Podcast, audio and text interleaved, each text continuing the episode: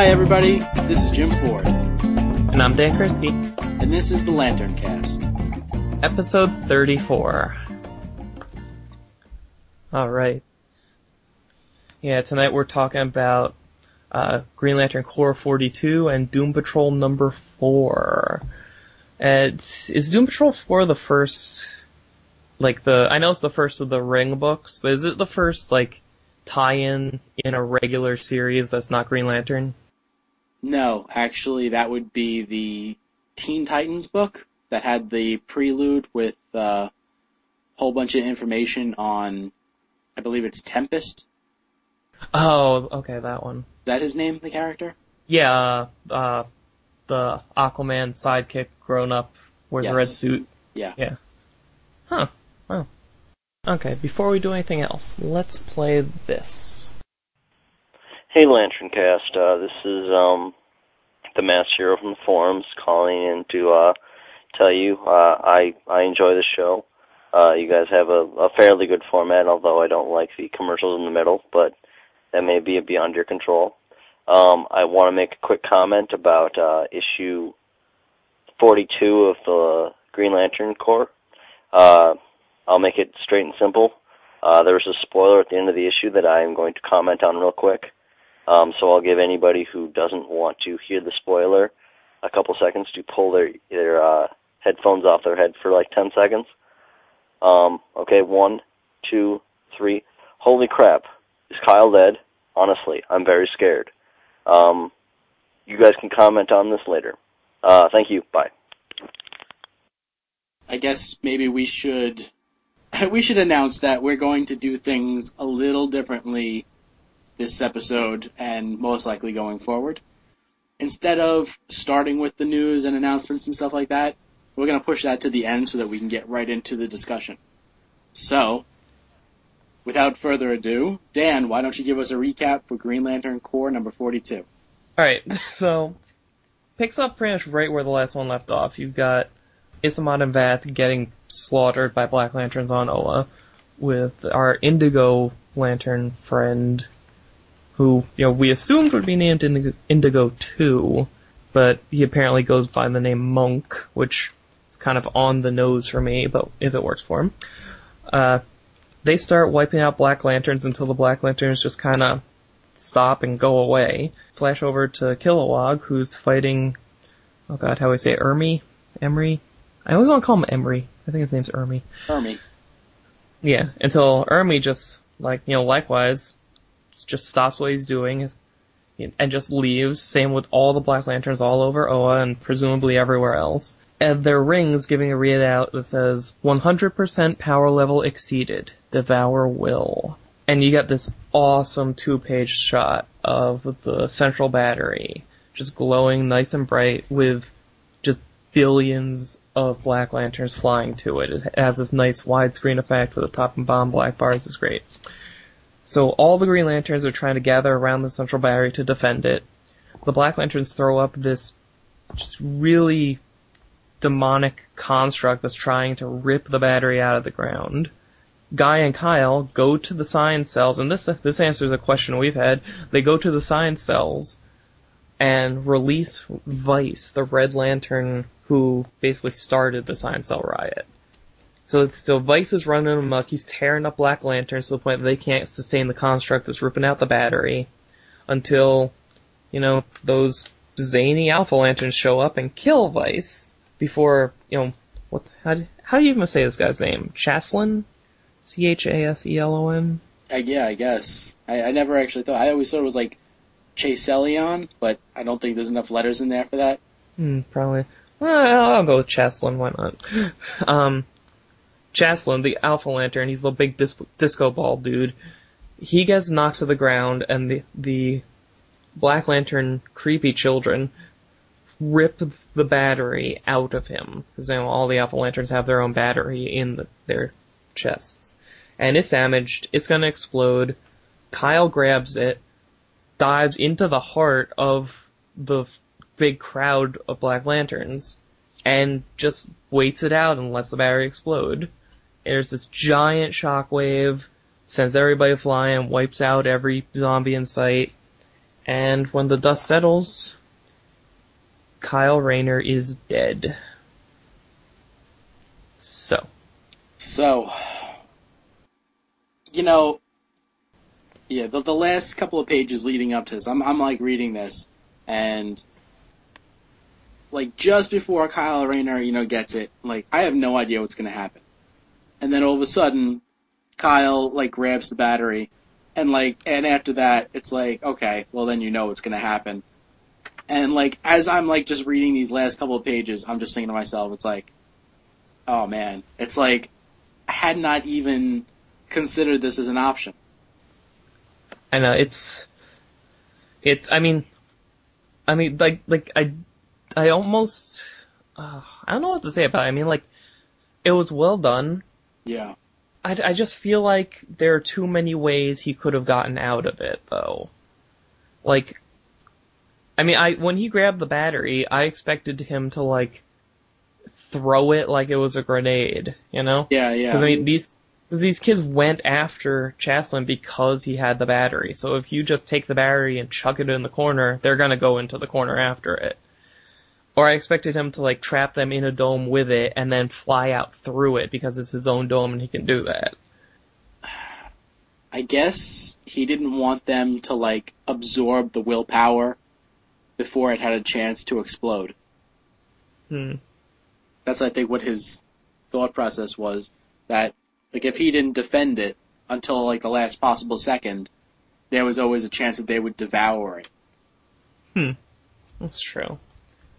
The other thing is, if you know this is a, a battery filled with willpower, and you have a Green Lantern wearing a Green Lantern ring that's like holding it. So, you know, we don't actually know if when a you know when a battery you know is going to explode like that. Okay, you know, if it explodes, it explodes, and it's probably going to do some damage. But if you have a Green Lantern holding it, like forcing that will into like a a huge explosion. Like it could be that Kyle's willpower like helped to focus the blast to wipe out as many as possible. Did he focus it? Because I thought that was just like I thought the explosion we got would have happened even if he didn't touch it. Well, you know, it's like it's like anything else. I mean, the willpower energy you, you know, it's like the the old you know concept where if you focus your willpower into a beam, like a simple beam, you know, is that going to be more powerful than somebody that focuses on like a complex laser that fires a beam? You know, is that beam going to be more powerful because you have, you know, the thought and uh, imagination backing up your willpower to make you think that it would be stronger, which reinforces your willpower. You know what I'm saying? Hmm. Yeah, yeah. So I mean, like, it could be that this giant blast was going to explode and take out a lot of Black Lanterns, but it also could have been that you know because of his willpower, it was enhanced to take out as many as possible. Hmm. So how long before Kyle comes back? Well, when I got to this last page, and I'm looking at it right now, I was just like blown away. Like, oh my god, I can't believe they actually killed Kyle Rayner. And like, I just like sat there staring at it for a couple of seconds, just like letting it sink in. And it wasn't until a couple of minutes later where I'm like, oh wait a second. You know, maybe, maybe this isn't the end for Kyle Rayner. And then I started like thinking of like, okay, well, how do they bring him back then? So I guess like my my leading theory would be that since he died in like this tremendous act of I, I would say it's kind of an act of compassion in that he gave his life so that all the other like Green Lanterns could live. Like I think this would be something that would give you an indigo ring because we haven't seen how anybody gets an indigo ring yet. Mhm. I think you just want to have like an indigo team, like Kyle Rayner, Ray Palmer, John Stewart, Sinestro's great grandmother-in-law, Chip. I don't think Chip would uh, would be an Indigo Lantern. Chip, Chip gets a ring. He'll get a chocolate chip ring. Take it. Uh, what, what were your thoughts on, you know, him dying? I think this is kind of the same as as having Sodam Yat still stuck in the sun. In that, you know, you're taking a powerful player off the board to not only increase the sense of danger, but also to kind of put them in place for something that they're going to need to do by the end of this. I mean, I think I've I've said on our forum already that if if you look back on it's come out already on the show that Nekron's doing this, right? Yes, yeah. We can okay. Well, if you look back on that original Nekron story that we did in the the Tales of the Corps miniseries, like from the late '80s or something, or early '80s, somewhere in the I don't know. That like that story kind of ended with the dead of Nekron's realm kind of rising up and helping, like helping to helping to to stop him, and here we have a Green Lantern, one of the main Green Lanterns, dead, who may very well end up in or close to Nekron's realm, where, you know, he could conceivably rally the troops on the other side. So, you know, maybe, maybe that's the direction they're going for him. Or hell, maybe, maybe we just saw the birth of the White Lantern, who knows? yeah, no, I, I like that idea a lot actually. I, I hadn't even thought about that one while I was reading. I was just thinking Indigo or something. I don't know. But yeah, him having having him on the other side to help rally the troops. That's that's uh that's a really good prospect. Now I'm looking at the image and all of those black rings on the ground around him. Yeah. Do you like do you think those black lanterns are gone now or because I mean, if it was just an explosion of green light, shouldn't they all just reform? Well, I mean, the only thing that makes me think that there's a good chance that they won't be coming back is that from that explosion, it may very well have obliterated like every last bit of the former Green Lanterns, you know, bodies. So there's nothing mm. to to bring back. Hmm. Oh, I could buy that. So you want to talk about our Indigo pal for a moment? Uh, Monk. Yeah, what do you think of his name? I think it's fitting, although it's kind of odd that he has a name, but Indigo 1 doesn't. Unless, oh. Unless she doesn't use a name because it would give away who she actually is. Because it's weird, because you read you read uh, the Blackest Night issue where they showed up, and it, and it almost feels like well they've they just forsake any kind of possession or any like like ugh, what am I trying to say? It's like they they don't use names because they don't really need to because they understand who they are and who each other is, and it's just and like just like names are just something that that others tack on that aren't really necessary as long as you know and understand the individual. So it's like it's weird. Yeah. Because this is the same guy who commented how how much stuff the Justice League lets accumulate in their headquarters. uh, and he has a name. Monk. Shalhoub. Yeah. That that's the only thing that I was thinking of. It's only Shalhoub. Yeah. It, now, okay, so on onto the the Kilowog thing. Oh God. yeah. I mean, like, is this not like the worst treatment of Kilowog that has ever been? I won't say ever, but it's it's it's it's pretty terrible.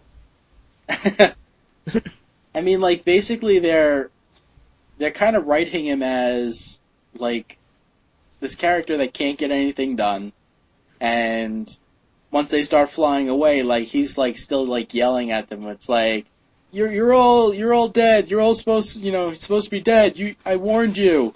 And obviously they're trying they're playing up the whole he's lashing out at them when he's really mad at himself and yeah and this whole I mean I would buy this if it was someone who hadn't been doing this as long as Kilowog. So I mean like this like I think I've said in previous episodes there are certain characters who, like the Black Lantern's machinations should not work on, and Yeah. this is one. Of, he is one of them. Yeah. So, I mean, if it was if it wasn't Ermey and it was someone who actually mattered, and if it was some if it wasn't Kilowog or if it was Kilowog but he had only been in this position for a few years, then maybe maybe this would be believable. But it's just not. Yeah. I mean, it's just like it's it's sad that the way that Kilowog is saved is because all of a sudden they've reached hundred percent and they don't care anymore. Yeah. I don't know. I, I don't. I'm just glad it was only two pages this time. Yeah. What about the way that Indigo was going about things here? Cause, I don't I, cause when I, I read this issue twice, and it seemed to, and I just kept getting the feeling like he was wasting a lot of time and energy. I mean, okay, let's, I mean, at the beginning, when it's just, uh, what's the name, Monk with Isamot and Vath, and they're off by themselves fighting hordes of Black Lanterns all, on all sides Right. like there's a scene, there's a panel where Isamot and Vath are on the ground, they're both shooting in opposite directions, and Monk is in the air doing his own thing. Yeah. Since what it takes to kill Black Lanterns is to mix green light with some other light, and you've got an Indigo Lantern who can shoot from his staff and his ring, why isn't he firing his energy at the same targets as they are, so the two will mix and do some actual lasting damage. Yeah. Yeah. No, I I agree with you, and I think it's basically just done for the sake of oh, this way we can see three people fighting Black Lanterns. Yeah, and I mean, once they go to the battery, like I was thinking to myself, like the only thing that seemed that would make a lick of sense for them to do is okay, you're you're Indigo or you're you're Monk. I'm gonna keep not calling him Monk. You're you're Indigo. You're surrounded on all sides by Black Lanterns that are being hit by green energy. So like stick your arms out at either side, start shooting and just start spinning around or something and you'll do so much more good than you were. Yeah. Yeah, no, he's his blasts are like so focused. You know, I mean, at least with the Green Lantern issue, Hal Jordan was uh at, at least able to split his beam into two different directions. Yeah. You know, at two different targets. And now it's like when the reverse, you know, is is uh when the reverse reverse takes place and you have a whole bunch of Green Lanterns, this guy can't well realistically he should be able to split his beam. If his Yeah. staff takes on the indigo power, then he shoots out of his staff and he shoots out of his ring. Yeah. I mean, it's, and, and they keep making a big deal about how, well, I guess not big deal, but they, they mentioned it a few times, like in here and in other books, how, you know, the Indigo are essentially on a limited power supply. So wouldn't you want to choose your shots wisely and do as much as you can with them? Yeah. Yeah, I wonder. Well, I mean, we still don't know a lot about the uh, the Indigo Lanterns. So, like, transporting a spatial. It says spatial leaps utilize too much energy. It draws a significant amount of power away from my ring, and it would prevent me from neutralizing as many of these Black Lanterns as we can.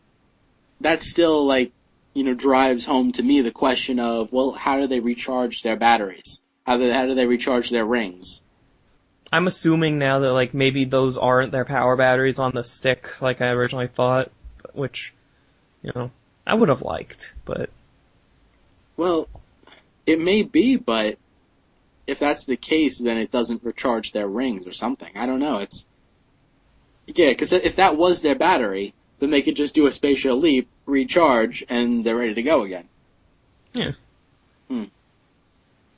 I like the idea that um because I didn't even think of what what uh Vath came up with until he said it about like well why why don't we just like blanket the planet with this light then and Yeah. just take out all the Black Lanterns and then Indigo's like no it has to be more personal contact which which it having to be more more personal contact makes sense because compassion and everything.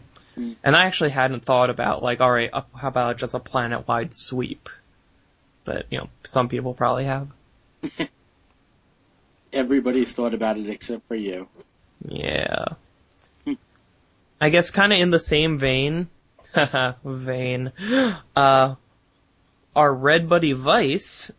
See, this is when I think I start to think like we're more into thinking about this than some of the writers are because as soon as I saw them let out Vice, I thought to myself, "Oh, this is perfect. They're gonna let him just run a rampage through the sea of black lanterns, and in his wake and in his in his tra- big red trail, they're gonna start shooting, and that's where the energy's gonna mix, and that's what's going to kill everything.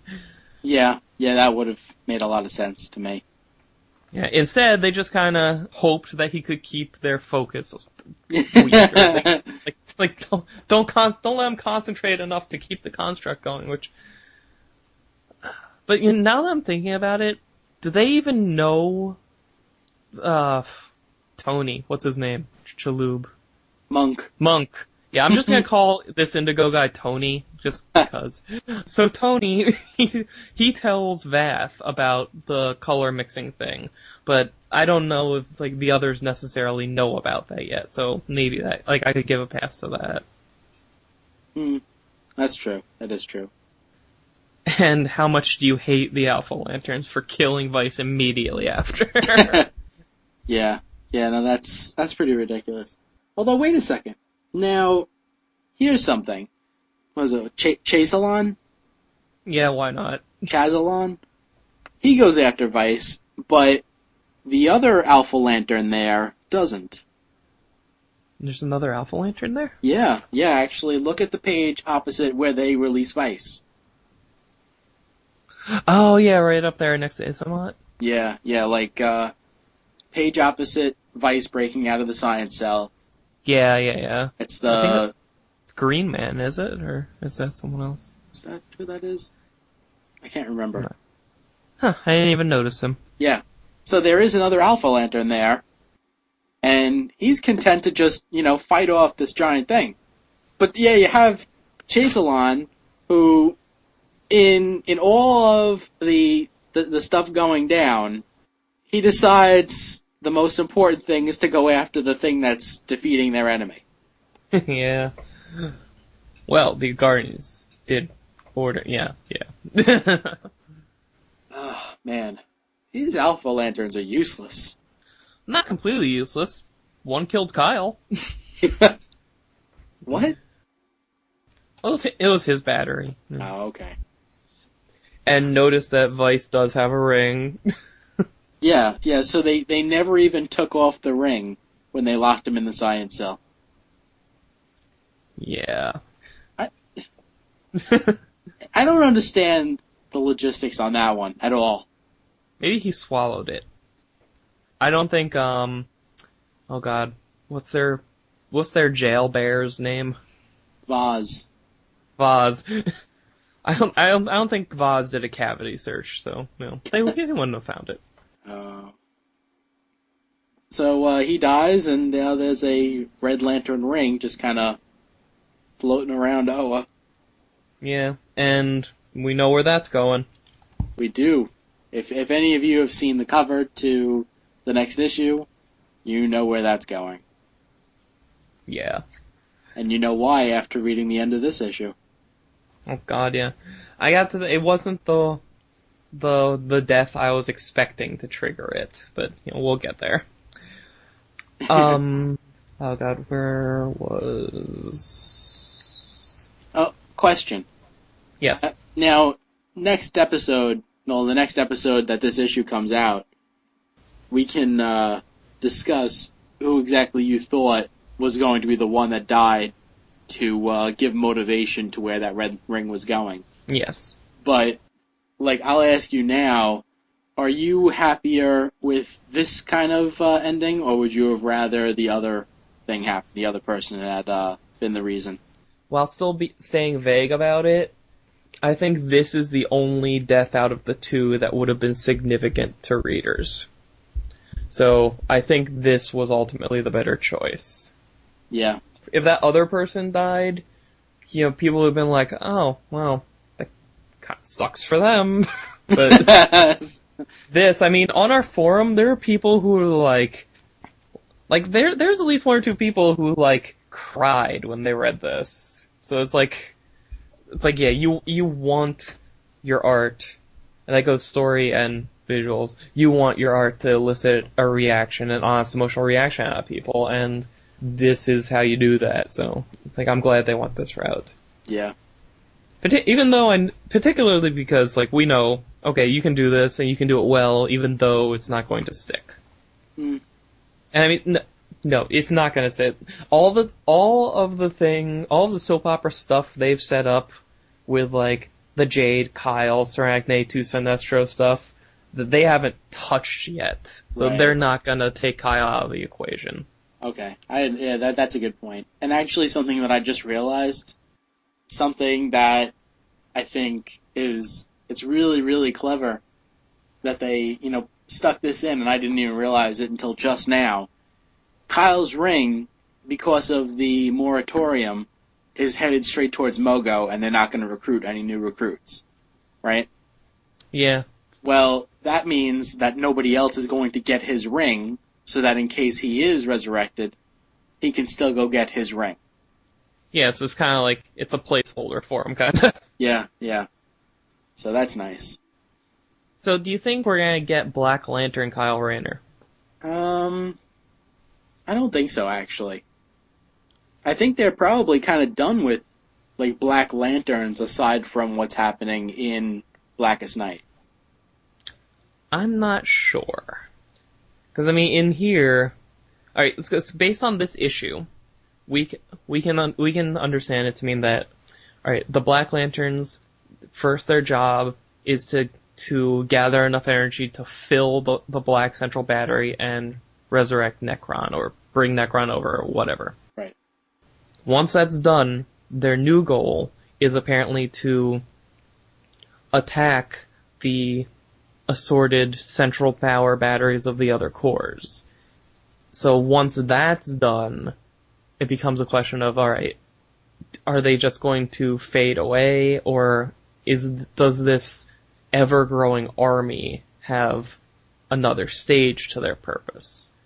Hmm. Because there's, there's still a lot of living things out there. Yeah.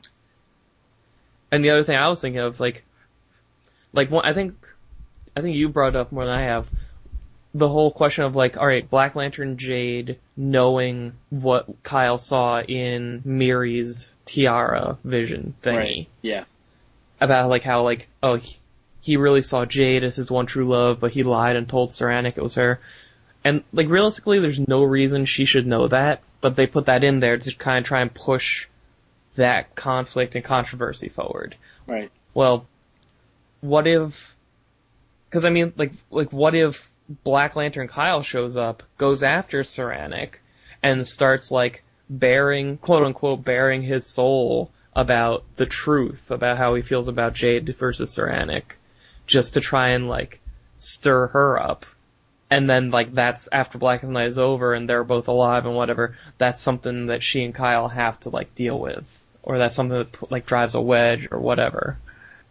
Well, that's true, but I mean, like, I think it wouldn't be that difficult to work through because she knows that he loved all these people. And he also knows that they all died. So, I mean, like, you can't really hold it against somebody for still loving somebody that they once loved that has now died. You know, I mean, like, what Kyle, you know, had, had did, you know, what he did with the, uh, lying about what he saw in the tiara, you know, that's like that's the that's the actions of somebody that realizes that he still loves somebody that's departed, but he wants to plan a future that's alive. Yeah, but at the same time, like, it would be so easy to perceive it as their whole relationship being based on a lie. It's kind of the way that the, the way that you look at it. You can either look at it that he is making his own destiny, and that he's not believing in you know what some crystal tells him. Hmm. Or you can look at it like, oh, our whole relationship is based on a lie. I mean, they could go that route, but that's very soap opera-y, I think. Oh, th- come on. As if superhero comics are above soap opera. Come on. True. That's that's a good point. Uh. Uh, one last thing that I wanted to touch on was, uh, and I, I think you may have brought this up, or somebody brought this up on the forum. A battery blows up in his arms. It looks like he's being torn apart, Yeah. and yet, as the ring's flying off him, he's in remarkably good shape. I brought up the fact that it kind of looks like he was torn in half by it, and someone else suggested that, well, maybe his body absorbed some of that energy. You know, possibly having to do with the fact that he was, he was a host to Ion before and all that, which, you know, I could see them going with. I think somebody else on the forum had mentioned that, uh, I guess, uh, to play on what you had said, that maybe he, the, the energy the, that he absorbed will allow him to play, like, a, a role as, like, a, like a smaller version of Ion. Like maybe an inciting incident to, to change him somehow. Hmm. And maybe you can have your, your bold new direction for Kyle that lets him stand out from everyone else. Or, it could be that the process of the Indigo ring is to, like, rebuild your body, like a new body. So his old body, like, was obliterated, but now he's working with a new Indigo body. We'll see. Yeah, yeah, yeah. Speaking of seeing, let's talk about the art. Okay. well, I, you know, I'm gonna go to the, the most important, the, the biggest page out of all of it, I think. They're all heading to the battery. Yeah, the two page thing. Yeah. I love that. That That's was the incredible. best shot. Yeah, man. Uh, The, the battery is like, it's drawn absolutely beautiful here. I don't usually like it with like the really elongated front and back part coming out. Mhm. But like this, it really works. Definitely. The black bars, you know, I think it, it, it does, it helps to emphasize it. It gives this sense of focus all of, a, of all of a sudden being like, okay, look at this. oh, yes. You want to, uh, name all of these lanterns? All of what? All, all of who? yes. Actually, there's Zarin Pell in the middle. He's the Yeah. one who fought Doomsday and died. And Yeah.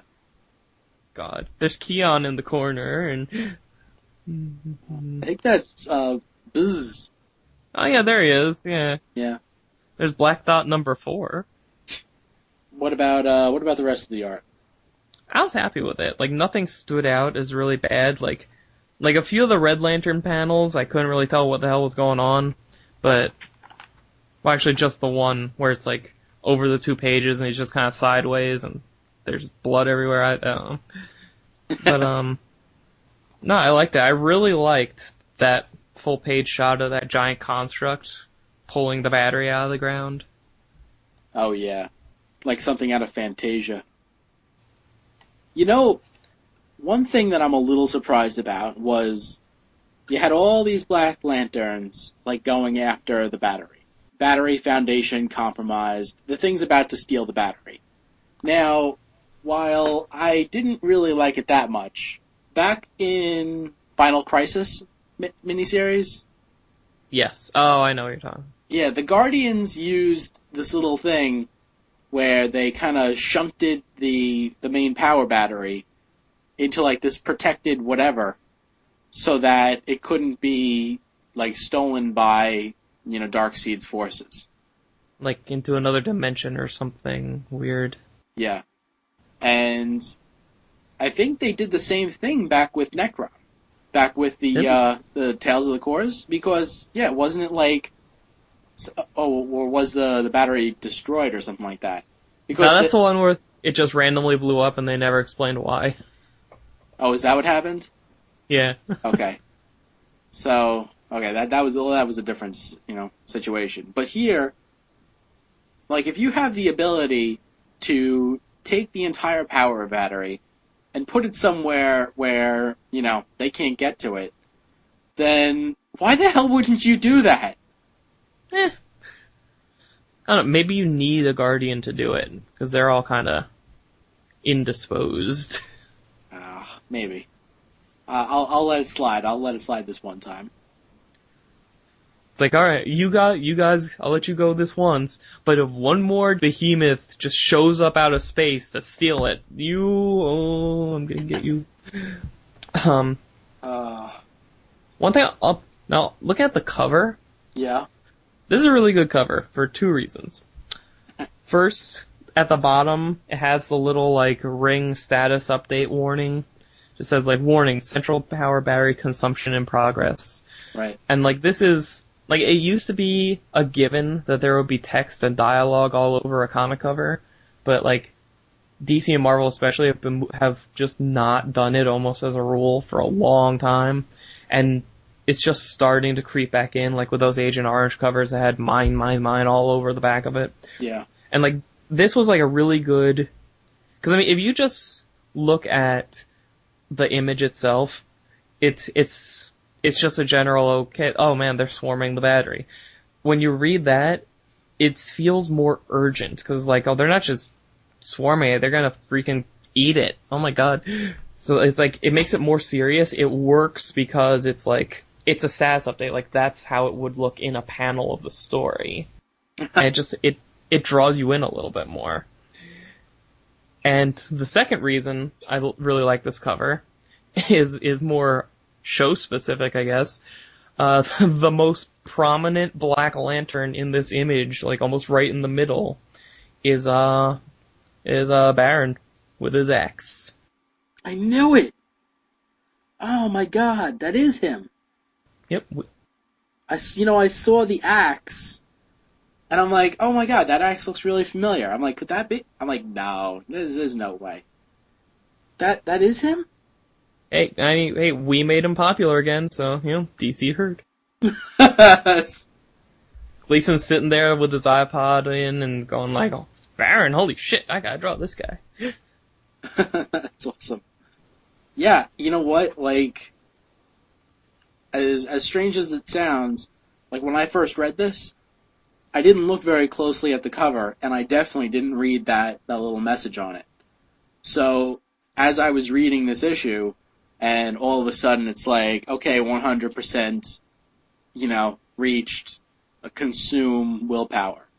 Like I had no idea what they were talking about at first and then I see them swarm the the central power battery, and it's like, oh crap, you know, they're gonna try and take out the main central power battery. That's like, that's that's pretty big. I, I, I, I didn't I didn't really, I don't think I saw that coming, and it was a nice surprise. Yeah. I think like the placement of this bubble on the cover might be a little like it should have been higher up or in the towards the middle or something because like it's down there right next to the barcode and the the credits and it's like essentially exactly the same size so it's kind of like it looks more like cover copy than content if that makes any sense. Yeah, But it's like I still like the idea and I still think it like like I want them to do it more. Just like learn from this. it's definitely a a good good cover because it, it you know it gives you an idea of what's actually going to happen inside the comic. It's something else that they don't do often. Which I will say one thing because I'm not going to talk about any issues that you know are coming out down the road, but I saw like say Adventure Comics number four. Well, yeah, the Superboy Yes. series. It comes with the Blue Lantern ring. And the thing that I thought was odd that like there's like a bubble on the cover that says, you know, something to the effect of, you know, Geoff Johns, award winning writer or know, something like that. Something to the effect of praising Geoff Johns and like trying to drum up I guess interest based on the fact that Geoff Johns is an award winning writer of some sort. And I mean, like, I can understand from the point of view that, okay, you want to get the word out. But by the same token, like, some of these covers, like that particular cover for Adventure Comics number four, is a really, really cool looking cover. I would want to keep as much text off of that as possible to help display the artwork. You know what I'm saying? Yeah. It's a weird, it's a weird like, like, like where do you put that kind of advertising? Because I mean, I mean, if you're trying to get people to read a Geoff Johns book based on his name and reputation or whatever. So you put his accolades on the cover. Or you don't need to put that on. It's it's almost like you don't even need to put that on a book that he's writing, because the people reading that that's no that's that's bad. Like, all right, in terms of it being a Blackest Night tie-in that he's writing, like it, it's it's almost like enough stuff is linked up where like like okay if you're reading Blackest Night you're probably also reading Green Lantern in which case you really don't need a blurb on Adventure Comics to tell you what a good writer Geoff Johns is to entice you to buy Adventure Comics it right yeah it's no, I mean right. I I almost partly think it would serve them better to put like the the Geoff Johns accolades blurb on like a completely non Lantern related book that Geoff Johns doesn't write. You know, I mean, like if if the new issue of Batman and Robin came out, written by Morrison, has nothing to do with Green Lantern, and it just says like like Geoff Johns is blank blank blank, that like that would almost seem like more effective advertising, because like like it wouldn't be just preaching to the choir who's already buying and reading Geoff Johns' book. Well, if you're gonna do it like that, then I think it would be wiser to like, you know, have it as the back page kind of thing. You know that um, DC Nation Yeah. thing. Like that's really where it should go. I don't, I don't, I don't necessarily agree that it should be on a different book that he doesn't write. Oh, you know, and I'm not saying they should do that, but it's like, it almost seems like it would do the job better than one that, if you're, uh, I, don't- I don't know, it's, like, no matter how I try and put this, like, in words or in my head, it seems like it doesn't work just as much as it does work, you know? Yeah, well, you know, if if they're gonna do something like that, what I think is, right now we have the Green Lantern Corps issue and we have the Blackest Night Doom Patrol issue. It's like the uh, the Adventure Comics is just like the Doom Patrol issue in that it has the Blackest Night bar at the top and the second feature bar at the bottom. Whereas the Green Lantern Corps has the Blackest Night bar at the top and nothing at the bottom. If you're gonna advertise the Geoff Johns written, you know, thing, it should really be on a bar across the bottom so that it doesn't get in the way of any of the art. Maybe put his head in the little circle like the Metal Man thing. I'd be cool with that. That'd be funny. It's like, also read Geoff Johns. Uh, speaking of which, shall we go into Doom Patrol number four? Let's, you can do the rundown for this. Oh God. Okay, Doom Patrol, Black, Blackest Night, Doom Patrol number four. Here we have the Black Lantern Celsius giving us a rundown of all the different Doom Patrols that have come along. Celsius was part of the second Doom Patrol, it looks like, and then she's brought back along with a couple, what was it, three other Black Lantern Doom Patrols? So it's almost, Uh, yeah, yeah. There's three others behind her. So it's almost like a Black Lantern Doom Patrol.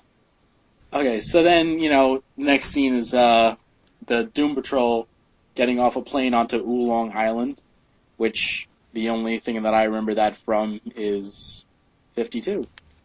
Yeah, that's a nice carryover from 52. I like that. Yeah. It's where all the scientists were. So, okay, I don't know most of these characters, but Elastigirl is being, you know, hunted by Tempest, a Black Lantern Tempest from one of the old Doom Patrols. We should throw in not the same guy as, you know, Aquaman's former sidekick grown up. That's a, over in the Titans. He's t- totally different character, same name. Then we have Niles Caulder, you said? Yes. Yeah, he's uh he's getting word from the Flash, finding out about these Black Lanterns. At the same time, he's being attacked by Celsius. Then we have Robot Man being repaired by the Negative Man kind of dude in uh, new body. He tosses away his old body, and that's when they're being attacked by the Negative Man kind of Black Lantern dude. And think he's he's what? I think that's negative woman. Okay, that's fine. So yeah, she's attacking both of them, the Negative Man and Robot Man, and they're fighting. Some other stuff's going on. Tempest is still fighting Elastigirl, sucking out the her breath and hitting her with electric lightning bolts. Niles Caulder is uh, getting his uh, butt beat by Celsius, and what I think is one of the coolest reveals, even though I have no idea what's going on, basically, is Robot Man's brainless body is revived as a Black Lantern and is going after Robot Man. Yeah, that was cool. There's also a backup story by the Metal Men, but uh, we'll get into that later. So is this the first issue of Doom Patrol of this current series you read? It absolutely is. Yeah, I when they first announced this was coming, I could not wait because I mean like it's a Keith Giffen Doom Patrol, and he's with um a Metal Man backup that's not only by Keith Giffen but it's drawn by uh oh what's his name? Where is it? DeMatteis. Yeah, the same creative team of Justice League International. So I'm like, yes.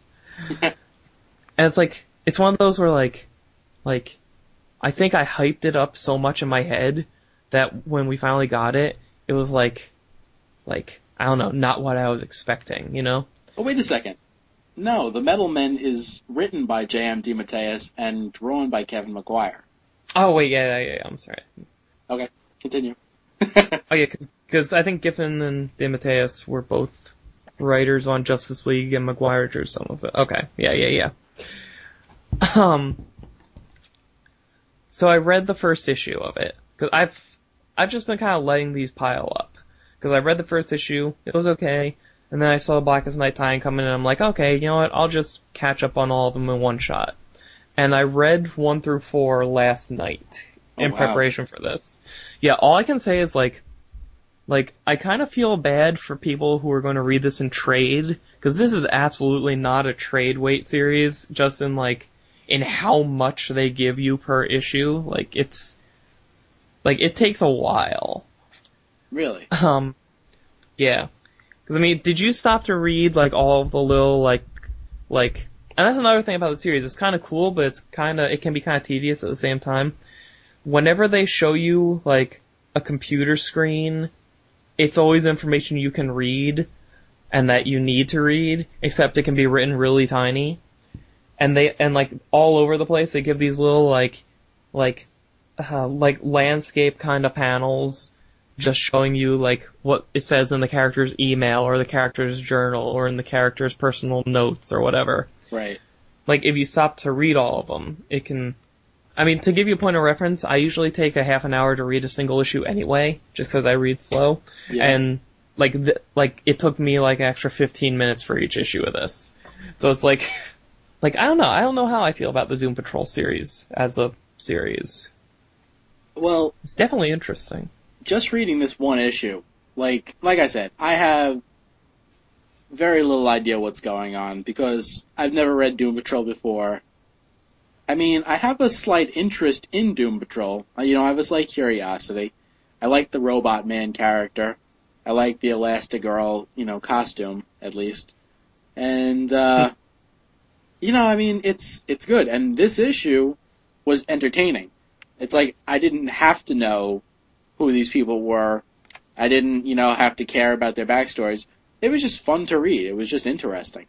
And I definitely like how like like alright, this the Doom Patrol themselves are these profoundly disturbed people. And like they're Niles Caulder Niles Caulder, the guy who's running the show, Yeah. he he manipulates that, he plays on that to get them to do what he wants. Like he is a cold calculating bastard. Like like imagine the X-Men if Professor Xavier was constantly using his telepathy to like to like make you feel so bad about yourself that you have to do what he says to try and give yourself a little more worth or try to please somebody and like not be a total failure at life. Like that's what this is. Oh God. Even Robot Man? yes. So like like if you like if you can find the the first issue of this run, like it's it has like like he's going over their files and like like it it it kind of he like runs down what's wrong with them psychologically and then what tactics you can use when approaching them to elicit the best response for his Oh. intentions. I see. I see. Well, that's clever. How how insanely creepy is it that Robot Man keeps all of his old broken bodies, like of himself, in a big hole in the backyard? yeah. Yeah. No, that's definitely creepy. It's like I keep count, you know. Um, yeah, no, I mean it's even not not knowing anything about this comic, just like knowing that he's basically a brain in a robot. Like that last page where they do the reveal of his body with his brain carved out. I mean, like that's just that was so cool. Oh yeah, and I was like, I didn't think about it at the time because I I saw obviously on that splat on that opening page where they have one figure in shadow, and then they did the thing where he he lands at its feet and looks up and you don't see who it is. Yeah. But I just figure like, oh, okay, it's somebody from Doom Patrol history I wouldn't know or something. But like this makes so much sense. Like, like this is the kind of personal Black Lantern things that should be happening yeah, yeah. instead of you know Robot Man's driving instructor from that time when he was a kid and he almost got his license. But hey, it's okay because the driving instructor knew he could do it and knew he was a good driver all along. And I love, I love this line when uh, Black Lantern Tempest is standing over Elastigirl, who's she's grown to a giant, and she's just collapsed and helpless. He just he just leans down on her and is like, biggest heart ever. Yeah, no, this uh this was like this was definitely worth worth reading.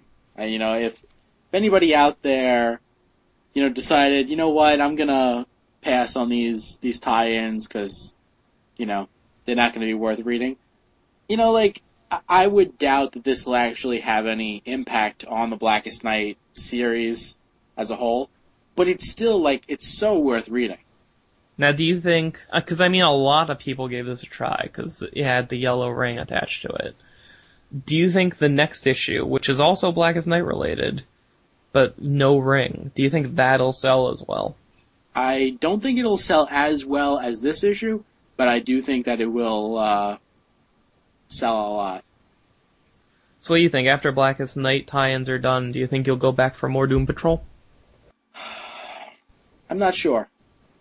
I'm not sure because I kept on saying that I was going to get issues one through three, but like the fact that it's three ninety nine, and like I don't know how I feel about this Metal Men backup. Hmm.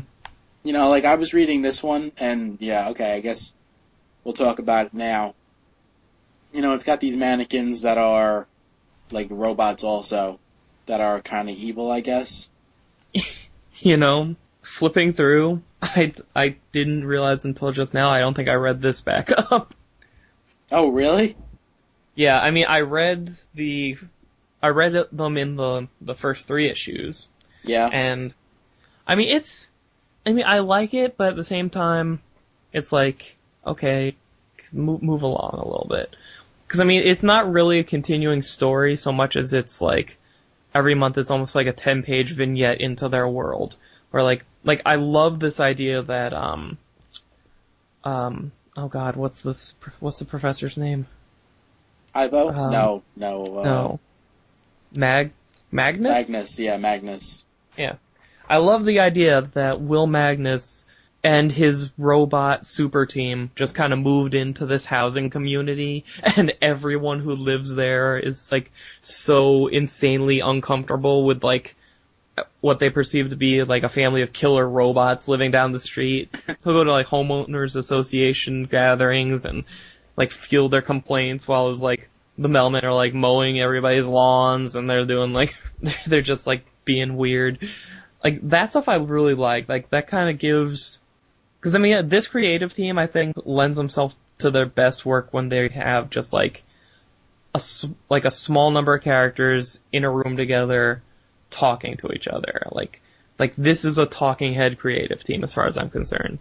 Yeah, but I mean, what's interesting about this is that like here you have an issue which is going to sell like four times as well at least than the regular, you know, sales on this book.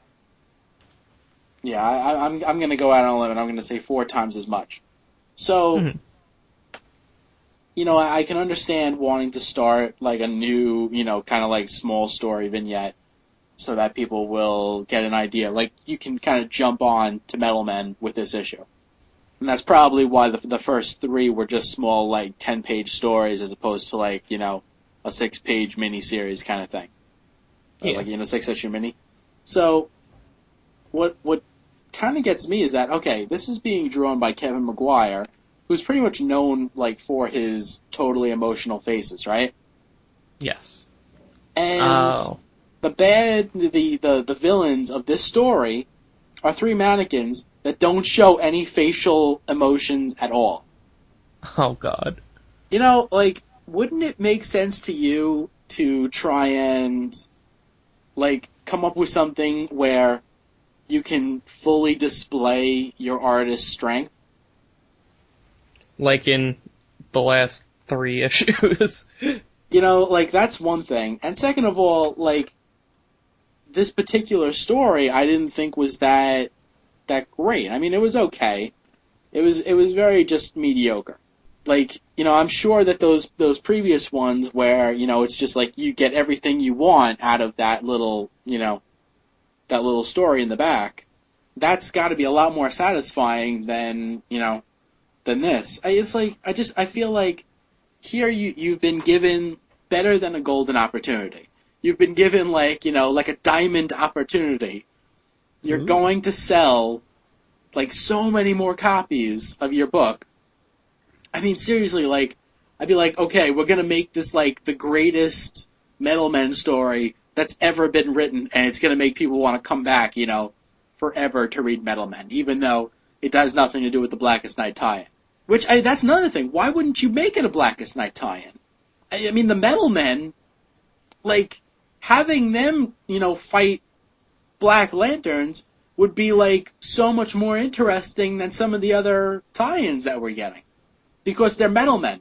They don't have hearts. Well, yeah, but who you who would you really bring back for them to fight? Because I It- it's not who you bring back for them. It's who you know you can bring back for anybody else. You can bring back like literally like any character anywhere for any other character, and they can just show up on the scene and you know help fight off the Black Lanterns. I mean, the, like the fact that they don't have any hearts, I think, kind of makes them like you know great weapons against Black Lanterns that's true. Hmm. and they they're not doing anything with them for Blackest Night. And this particular story, I don't think capitalized on the fact that they are going to get like an amazing boost. Like the Doom Patrol, they give you the entire history of all the Doom Patrols in like what two pages, basically three pages. You know, I mean, like that's that's brilliant. That's really really good. You know, marketing concept. The Metal Men is just like, okay, I want to tell a fun story, and hopefully that'll you know get people involved. It's like no, it's like this is a major issue. This should be more than just a fun story. This should be a freaking amazing Metal Men story. I think the disconnect comes from the fact that like, like I mean the the Metal Men backups really, like it's not superhero stuff. It's it's really it's like just day in the life kind of stuff of these robots who just kind of happen to be robots and they're living in this neighborhood. Yeah. And occasional and like every now and then they'll do something out of this world like like in one of the issues they got sent up into space to repair a satellite. And they mess up and kick it and it hits another satellite that knocks out television for like 48 states. The end. it's, it's just, it's, it's just like a goofy interlude once a month. It, like, and, and I, I mean, I, okay, I can, I can buy them not tying it into Blackest Night. Like, I, you know, I, I, I can, I can accept that. Oh well, okay. they're metal men, so you don't want to tie them in, whatever. But but really, like, give us give us like a great story. Don't give us don't give us this. That's all I'm saying. Now, um, what you were saying as far as the ring that came with this issue, Yeah. it came with the yellow fear ring. What are your thoughts on that? Well, I don't. I think honestly, like it probably should have come with orange, Right. just because like the biggest thing in this was the fact that no matter what he's confronted with, uh, Professor Caulder, it like he, you know, true to form, all that shows through is his own greed. Yeah. Whereas like I haven't read it yet, but I think like a yellow ring is supposed to show up, or some or a Sinestro member or whatever is supposed to show up in the Rebels issue, Yes. which comes with like indigo or something. So like, why doesn't the yellow ring come with that? Yeah. Yeah, like, or, or it might have even been the orange ring. Well, what what issues came out? It was Rebels and Booster Gold. Yeah, Okay, I think Booster Gold came with orange. But like very that simply, makes sense actually. well, you could have you could have stuck Indigo with Booster Gold. You could have stuck yellow with Rebels, and you could have stuck orange with, uh, you know, Doom Patrol. And then, okay, well, it do, it wouldn't make a lot of sense for the Indigo to go with Booster Gold, but by the same token, it would make a lot of sense for the other rings to come with the other issues. They should have thrown everybody for a loop and had Booster come with a, a Legion ring. like, oh my god, my Green Lantern ring was printed wrong. It has a big L and a star on it. I don't understand. Actually, you know, now that they're seeing how well these rings are, you know, boosting their sales, I wonder if they'll be doing more ring-based promotions. Like when they restart the Flash series, give us a Flash ring. That would be cool. Mm. Still, if they'll make them just slightly larger, you know. Then they won't fit anybody's hands. Except mine! Except mine! Shut up. Listen, listen, they, they don't make rings that'll fit the hands of Kilowog. yeah, they make at least one. He wears one. Uh, So there. so there. Oh. Okay. Got anything else to say about these two books? Not really, no. Okay. That's fine.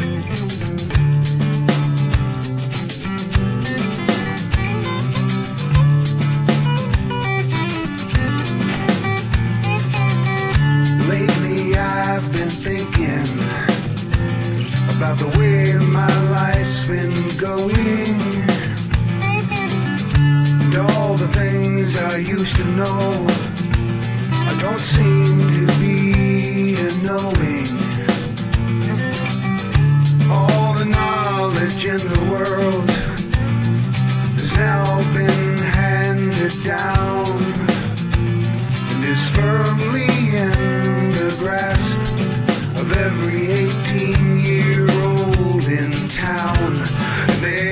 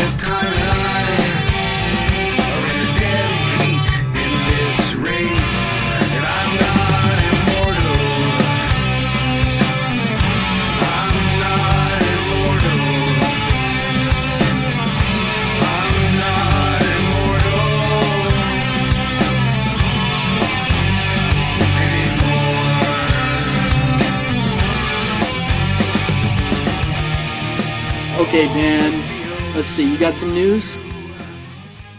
Yeah, well, something I just found before we started today was so they have a trailer up for the JSA episode of Smallville, which apparently is not going to be treated as a two-parter anymore. It's going to be like like a what Smallville has hour-long episodes, right? Yes. They're treating it kind of like a movie where it's going to be the whole thing in one shot with like limited commercial interruption. So it's Yeah. basically a two-hour Smallville Smallville JSA movie on like uh, I didn't write down when it is, but you know, it's coming. Oh man. And like the big thing, because you always wonder when Smallville brings in superheroes from DC, like like wh- how how is house is going to look? Because they don't really do costumes, right? Right. And this time around, they're like going full on like like this is like the most comic accurate thing I've ever seen done. Like this is insane. Like they have they have in the trailer you can clearly make out, you know, the original Sandman, Doctor Fate, Hawkman, there's like pictures all over the place of like people like the Flash and like like there's no words. Like I'm so insanely surprised that they're going that route. Let me answer like what do you think about that? About bringing just like I guess uber comic accurate costumes into something like Smallville. I think I think they should have done it a while ago. I mean, seriously, people will buy costumes. We have enough like success with comic book movies that people don't really have an issue with costumes anymore. So, I mean, not to mention like this is the JSA, so I'm sure that you know one way or another they'll come up with like a way to play it off. But you know, I, I mean, I, I think it'll fly no problem. My only concern is that it won't look as good as we hope it will. Because I mean, there's a there's a still frame of Hawkman out there, and you know we'll, we'll put it in the episode thread. But like I even I even commented on Facebook like like looking at that one image is like the biggest proof ever that that directly translating a superhero outfit to screen is a terrible idea. It's like that it it like you saw that picture, right? Yeah, yeah. Yeah, that was the, the it, was, it was awful. But maybe that's the point. How so? like maybe I don't know. It, it's it's weird, but like I, I just I have this feeling where it's like we kind of have to wait and see because it may be that these these people, these characters are going to look the way that they look, you know, for a specific reason. And okay, well maybe Hawkman doesn't, you know, come off as well, but you know that may be what they're going for. A thought I had was, you know, what if they're only in costume for flashbacks? You know, like if they're gonna play up the history angle, which I think they are, because in the trailer you can see somebody pulling a sheet off of a Justice Society table, like meeting table. Right. So maybe like maybe you'll run into guys like Hawkman and whoever in the present, and there'll be necessary flashbacks that show us, you know, parts of the story that happened in the 40s, and that's where they're in their like garish outfits and all that. Yeah, yeah, probably. Oh, and uh, the it's tentatively. Let's see. Hold on. It, looks like they're shooting to get this out by February fifth. It looks like. Oh, I thought it was a lot sooner than that. I don't know why I thought, but I just did. And this is a Geoff Johns written thing too. really. Yep, we can put that blurb all over everything. You know what? Geoff Johns also uh, has a part in writing. What? Titan Maximum on Adult Swim. What the hell is Titan Maximum? It's kind of like a like a parody of Voltron. It's like you know, what if Voltron was piloted by a bunch of jerks, you know, and like well, two of the people, like one one person gets killed off in the time that they you know had spent retired, kinda. So and another person became like a mega villain. So the two people that take over are like the kid brother of like the main you know, jerk of the team and the monkey that repairs everything. Oh, good. It's really funny. It's it's a great show, and I thought it was funny that Geoff Johns is like one of the writers. Is it kind of a claymation looking thing almost? Yeah, yeah, definitely. Okay, because I just punched it into Google, and I got like eight different completely unrelated things, but this one that looks like they're sitting around in Voltron-like suits. Not, not even, not, like, kind of more the way like Moral Orel looked. Yeah, yeah, yeah. Huh. How long has that been going? A few weeks, definitely a few weeks. I think they're probably pretty close to like a season ending or something like that. Wow. Well, that'll be good, because Adult Swim puts like almost all their stuff on DVD at some point anyway, so. Oh 'Cause, I mean, I don't have Cartoon Network anymore, which saddens me when I think about it, but. uh, just buy the DVDs. Did you see it? They put out, um, I don't remember if I saw it an ad in a comic or not, but they're putting out like, like Yeah. this weird kind of season box thing where it's just like, you get like, like six episodes of Aqua Teen Hunger Force and an episode of Sea Lab and five episodes of The Brak Show and like, like Okay, okay, two wait, wait, seasons wait. of Moral Orel. I'm, I'm I'm gonna I'm gonna break this down for you. Take your Green Lantern Corps issue and turn it over. Oh, Seriously? Hey, there it is! yeah. Yeah, I no, I saw that somewhere. it's basically kind of like they had extras of certain seasons, like Sea Lab season two, Metaloc- Me- Metalocalypse season one, Space Ghost Coast to Coast season three, and a few other things. And it's just like, you know, it's so random. It's basically like, okay, we had extras of these seasons, so let's all th- throw it in a box and throw in a bonus DVD with five Adult Swim pilots that were that haven't been released yet. I, I was like checking it out on uh, Amazon.com, and it's like people are buying it just for that disc with the pilot episodes. Really? Yeah. Why? Well, because those pilot episodes are like they're really really good. It's some of the series like uh oh yeah, I don't remember them off the top of my head, but it's like it's episodes like they made one episode, they showed it on Adult Swim, and they'll play it every once in a blue moon, but it never got its own series, so they never put it out on, you know, DVD. Is it that? Is it things like that? That like that drinking bird and that Superjail and that Well, kind no. of stuff. No, like Superjail is its own series. Oh dear God. The Drinking Bird, I'm I'm not really sure, but I, I assume that that's probably its own series. There's uh, there was a there was a show about like these guys that you know were into like uh, Dungeons and Dragons. There was a cartoon. Took you know there was like a comic book store kind of setting. Um, I don't remember it, but uh, yeah, it, it was it was it was really funny, but it never you know, made it to become its own series. And it really, like, it's not, it's not that expensive for the box. Like, really, I already have the Aqua Teen Hunger Force Volume 2. But, uh, I think, like, if I didn't have that, I would probably consider it. Because those are really funny series. You know what? I don't know. I don't even know if they collected this. Uh, this is one of the one of the last shows I started seeing before you know the cable switch thing happened and I lost Cartoon Network. Only Cartoon Network too. All the other channels are still here. Just Cartoon Network they took from me. God. Um, conniving bastards. Um, uh, Frisky Dingo. Have you ever seen Oh, that? It's the one with like, yeah. Yeah. yeah, that that was hilarious. Like that was so just off the wall, just like like so. Uh, it's it's like a rich guy who's a superhero who is also a presidential candidate if he didn't get elected already.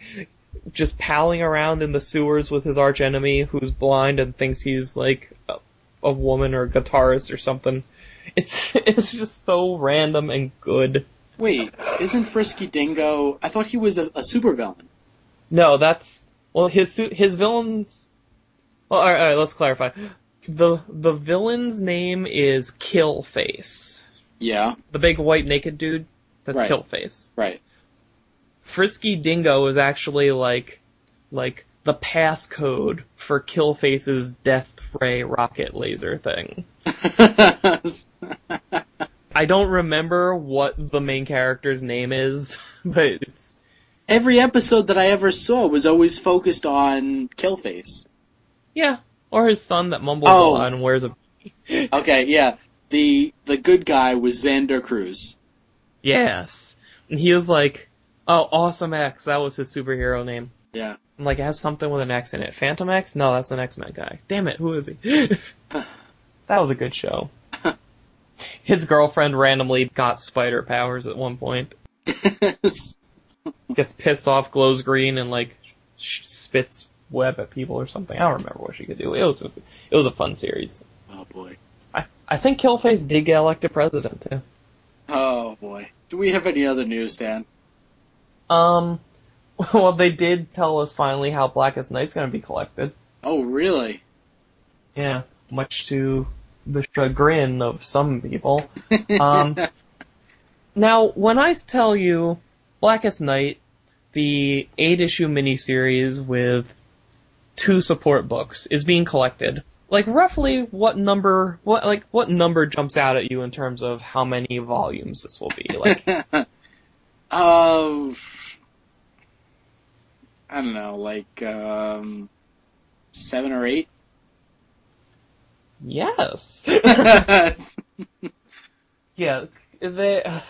I, I, oh, oh, let, let me run it down first because they you've got right there's this one volume of just the eight issue Blackest Night miniseries, one volume of just the Green Lantern issues, one volume of just the Green Lantern Corps issues, uh, one volume that collects the Batman Superman Titan miniseries, a volume that collects the JSA Flash and Wonder Woman miniseries, and uh, one that collects the Tales of the Corps, which I don't understand because that's only three issues, and one that collects the uh, all the January one shots of like the the quote unquote resurrected series, like the Question and Starman and Power Shazam and all that. First, on this point, like, what the hell are they going to put in Tales of the Corps to pad it out? Or will they not? Because it's three issues and they're not above giving us a four issue hardcover, Agent Orange. Yeah, yeah, I saw that. It's so thin. Like, I'm looking at it to think, to see if like, okay, well maybe they padded it with something. And nope, it's $20 for four issues. That's ridiculous. Maybe they'll just reprint Blackest Night Zero several times in the back.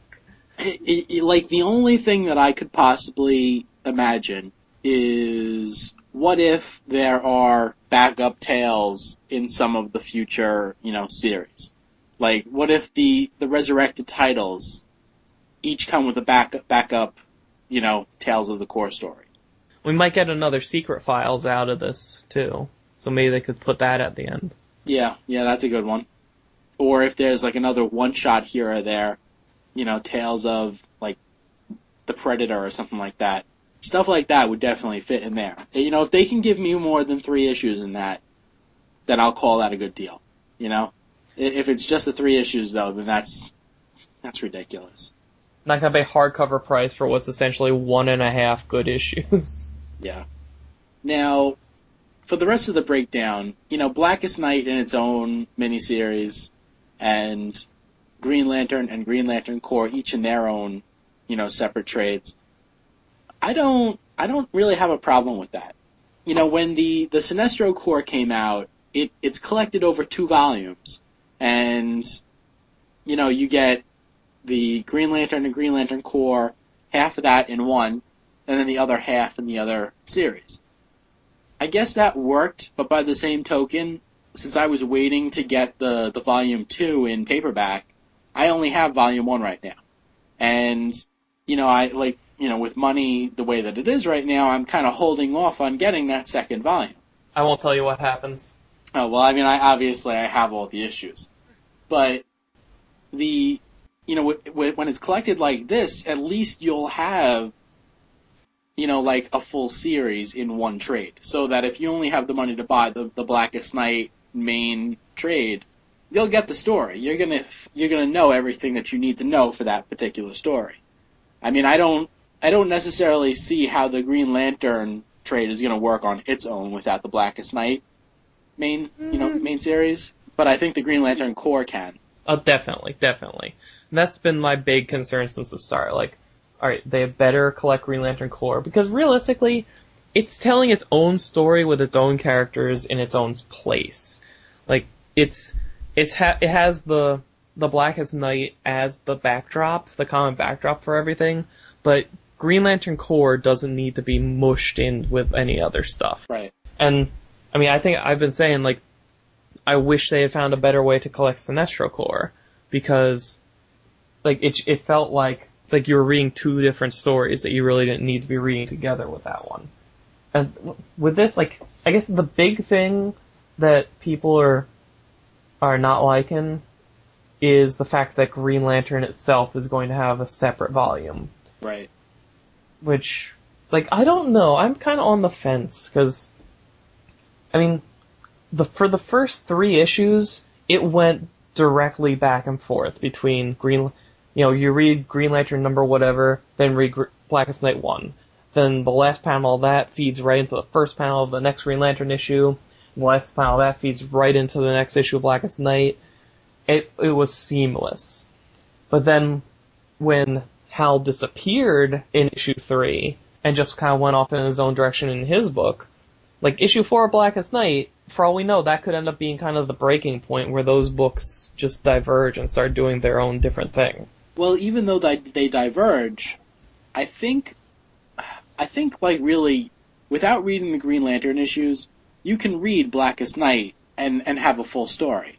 You know what I'm saying? Like I mean, okay, yeah, the Green Lantern issues may continue the story, but I think you get enough of what's going on, you know, in Blackest Night to tell the full story. And if that's the case, then you're obviously going to sell a lot more of the Blackest Night trades than the Blackest Night Green Lantern trade. It's just like that's the main series. That's what people want. If they want to buy the extra stuff, they buy the extra stuff. But you're going to sell a lot more of the, the main series than than anything else. So by packaging it in like one, you know, simple package, okay, here you go. This is the whole series. Read this and you get the story. If you want more, here it is. You know, I think that's kind of a smart way to go. Whereas, okay, well, maybe those first couple of issues of Green Lantern aren't, they don't work as well on their own without the Blackest Night tie-ins. But I mean, if you're buying the Blackest Night Green Lantern trade, then you you're really better have bought the Blackest Night main series anyway. I mean, like, what's the point of reading one without the other? I'm not sure because I'm I'm when all is said and done, I want to read just the Green Lantern issues and see how that works because I I don't know. Like I feel like even though it weaves in and out of Blackest Night really seamlessly for the first few issues, Yeah. I feel like the direction of both books are different enough that maybe you can just read Green Lantern and get a story out of it. Not necessarily the larger story or the Blackest Night story, but like, you know, people are th- people keep talking about like, well, after Blackest Night is the War of Light, right? And other people would say like, well, no, War of Light is what's been leading up to Blackest Night. Right. Uh, Like maybe it's as simple as, well, Blackest Night is being focused on over here in this miniseries, and the War of Light is being focused on over here in Green Lantern. And Green Lantern Corps is just kind of taking elements of both. I don't. Well, that doesn't make sense to me because in the the Blackest Night Green Lantern, it's not really the War of Light. It's more of like the rallying of light to fight the Blackest Night. Well, War of Light could be taken different ways. I mean, if, if all light unites against something, that could be the War of Light, because it's light waging war. okay. What about the what about the other volumes? The uh, the miniseries. Well, here's the thing. Part of the reason why I think this is a good idea is it makes it really easy to not read crap. So, so if you've if you've listened to our show before and come to the conclusion that you know what, I don't really want to read Blackest Night Batman, Black Blackest Night Superman, I'm just not gonna get this volume. And you can find like I I was listening to um CGS covering the their uh, their thoughts on the Wild Pig sale that just happened, Right. and somebody apparently found Blackest Night Titans one through three in like dollar bins. So you know that's the one good min- tie-in mini we've gotten so far, and like you can find that really easily without getting having to shell out money for a hardcover and two kind of like so-so to bad stories. I think the next one has the potential to be a lot better though. Oh God, yeah. I mean, like you have Flash, which is written by Johns, and the Wonder Woman. Like they keep on, like you know, kind of hinting that there's going to be like major changes there that will actually reflect in Wonder Woman. Yeah, they've been trying. They've been keeping those covers covered. Yeah, the JSA. I don't really think that. I, I- I think that's going to be kind of a fluff one. Honestly, the only reason I'm looking forward to JSA is because Alan will be there. Yeah. We can we can do some stuff with him. I, I remember an interview or something where somebody said, you know, at some point we're gonna see what happens when Alan Scott is around a Blue Lantern. Oh so wow. maybe that's in there. Oh, that'd be cool. And then the question remains, well, we have like three Blue Lanterns. Who do we really want to send away? yeah, that's true. Whoa, wait a second. Oh. There's a blue ring floating around. oh yeah. And it's it was worn by Hal Jordan. So which sector is it gonna search for a replacement? Hmm, maybe he's gonna go and find Alan? Maybe not Alan, maybe somebody on Earth. Maybe he'll go to Ray Palmer. He was with the JSA last time we saw him. oh. I hope he becomes a, a Blue Lantern just so he can't become an Indigo Lantern, just 'cause you want it so much. You just said that he you hope he becomes a blue lantern? I blew that he becomes a Hope Lantern. That's right. The I like how they're they're collecting the eight resurrected titles in one trade. Yeah, that's nice. That one makes sense. That's. That's that's convenient. good on them. Good on them. Man, I'm gonna have, uh, I'm gonna have like anxiety about reading the Starman one because I I'd heard so much good things about Starman, so many good things, whatever Yeah. stupid language, that I decided, all right, let me get the first trade. I'll try it out. I read it, and I realized, okay, I have to get this whole series now. And then they announced that they're doing those like that series of omnibuy. Is, Yeah. is omnibuy a plural or is it like sheep where it's one and more? So like omnibus is a group of them. Omnibuses. Those omnibes of like I don't even know how many there's supposed to be, like five or six or something, covering the whole Starman series. So I'm oh, like, four. oh, well, screw. Nah, I, well, if, wow, is it only four? Well, if it's like, isn't it like 25 issues apiece? Oh, I don't know, something like that maybe. Uh, four or five. Okay. So I'm like, oh, okay, I'll get these. And I have three of them now. I think I just pre-ordered the fourth. And I'm, what I'm waiting to do, I'm gonna wait until I have all of them, and then just, the next time I can take like vacation time or whatever for a week, I'm just gonna sit down, I'm just gonna like, like, like, overdose on the entire Starman series in like a week Oh god. and and then I see like, oh hey, issue 81 or whatever it is is coming out. I'm like, oh my god, uh, can I read that before I read these? Holy shit! Yes. Oh my god! You you probably can. So I'm gonna be relying on others to tell me that it's safe before I crack it open for the show. Okay. Um, one one little thing that you had posted on the forum that I'll point out: Tiny Titans 25, which I guess is being solicited now. yeah, you can order that for February, I think. Yes, it says on No, sale. wait. Yeah. I, it's it's gonna you can't order it now. You'll be uh because it's in the solicitations that just came out, so you can order it next month. Oh, okay. So, yeah, this one's actually being co-written by Geoff Johns, and it's it has a reference to an issue that's jam-packed with color rings and awesome things. Yeah, that's gonna be fun. I'll pick up that issue. Yeah, somebody commented on the forum like, well, it's like three, four bucks for something I'm gonna read in ten seconds. Well, it's, it's, it's only like a dollar fifty or something on DCBS, and I don't know, read slower. Yeah, it's actually only two fifty normally. So Okay, so you're getting like half off if you get. Yeah, that's something we didn't do at the beginning. You know, if you people, there are a lot of Blackest Night related books coming out. yes, And they're gonna keep coming out. Hell, DC just gave us an extra month of them, so they're not beyond extending this more. So get them, for the love of God, get them through DCBS. Okay, you won't have to choose between Blackest Night and food. Go through DC, DCBService.com. awesome. It's the best sponsor, sponsorship ever. Um, oh well. On that note, what do you say we uh we close out the show? yeah, yeah, yeah. Let's do it. Yeah. oh God. Okay, so I'm so- if if they want to contact us, we have an email address at lanterncast at gmail.com.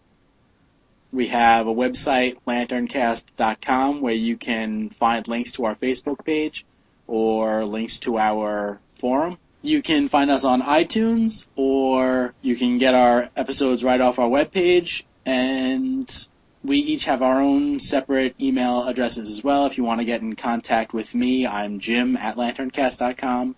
Dan is Dan at lanterncast.com, and our program director is Jason at lanterncast.com. And we're also on Facebook, as you like to point out. Yes, yeah, please join our Facebook page, become our friend, and what can they do there? What what's what is there a link to there, Dan?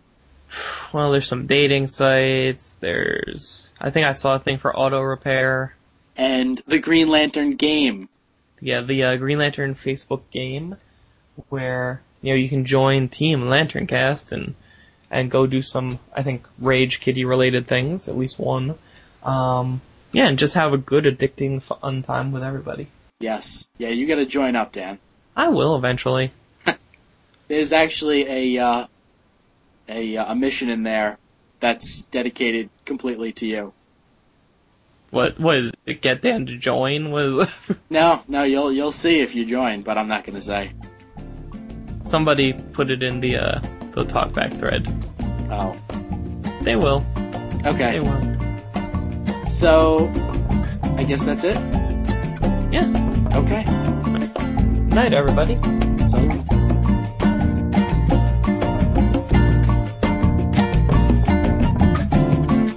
Why'd I ever have to say words of shame? Words I should never say again. Why'd you ever have to read between the lines? Creating stories that should have been all left behind. Why'd you ever have to hear my voice?